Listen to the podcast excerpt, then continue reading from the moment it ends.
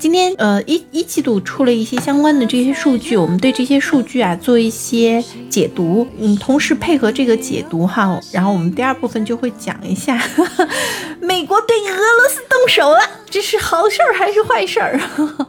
结合这两点，我们再来对后市做一下分析。我们先来给大家抛一个数字吧，一季度全国商品房销售额三万多亿，同比增长。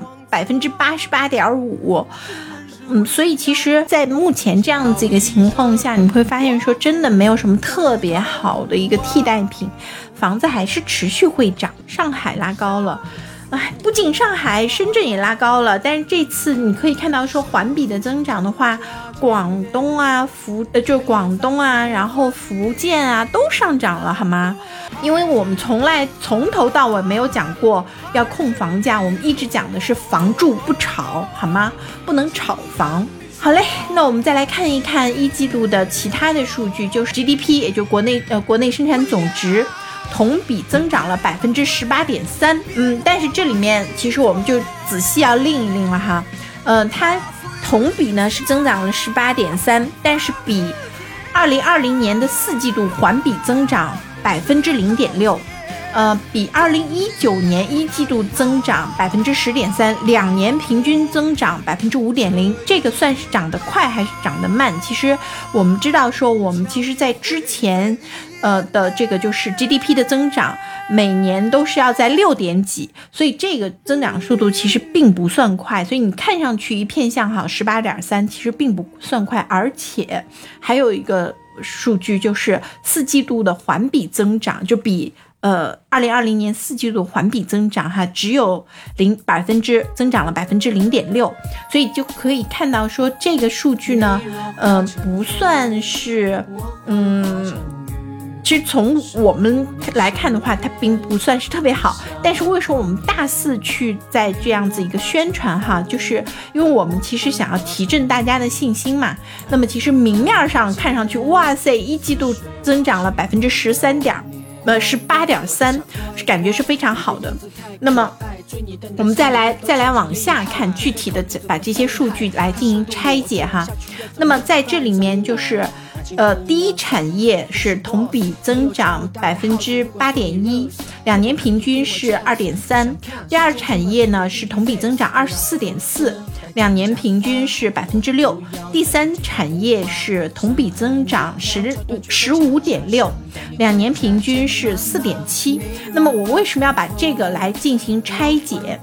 就是很简单一点，因为按照往年来说的话，应该是第三产业的增长。的比例是应该要高于第二产业的。我们说第一产业是农业，第二产业是工业，第三产业是各种服务业哈。但是我们明显看到，就是服务业的增长的这个是没有第二产业高的。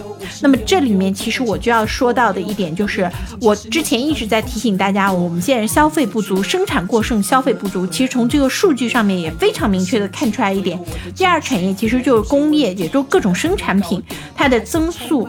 是超过了第三产业，也就是我们呃提供各种服务，也就是我们吃喝玩乐这种服务的消费降低了。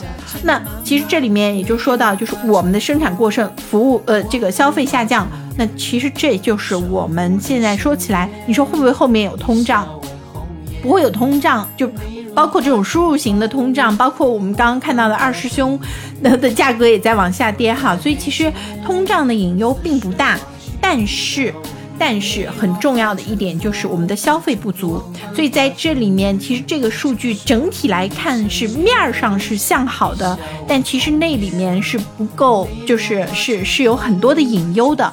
那么有这种隐忧的话，其实呃，在目前这种市场上，那我们说。第一个，它政策会不会转向？我们其实看到反复在说，是我们不会急转弯，但这里面就会说到，它其实是会有慢慢转弯，不会急转弯嘛，那就会慢慢转弯。所以在目前这种情况下，就刚刚说到的白酒也是一样，就是。既然不会急转弯，慢慢转弯，你想市场会一下起来吗？不会，那么就会慢慢起来。慢慢起来的话，板块轮动，白酒会有人做波段吗？外资很喜欢做波段，所以其实在这里面，我们呃综合这些数据来讨论，再加上我们说的四月份是财报季，五月份其实它要促消费，基本上它会看一个就是这种促消费的一个结果，如果这个结果。是满意的话，还是不会去让它股市涨。如果结果不够满意的话，OK，我们可以期待一下，至少我们现在看起来一个半月以后的行情了。所以刚刚你们问我白酒 现在会涨吗？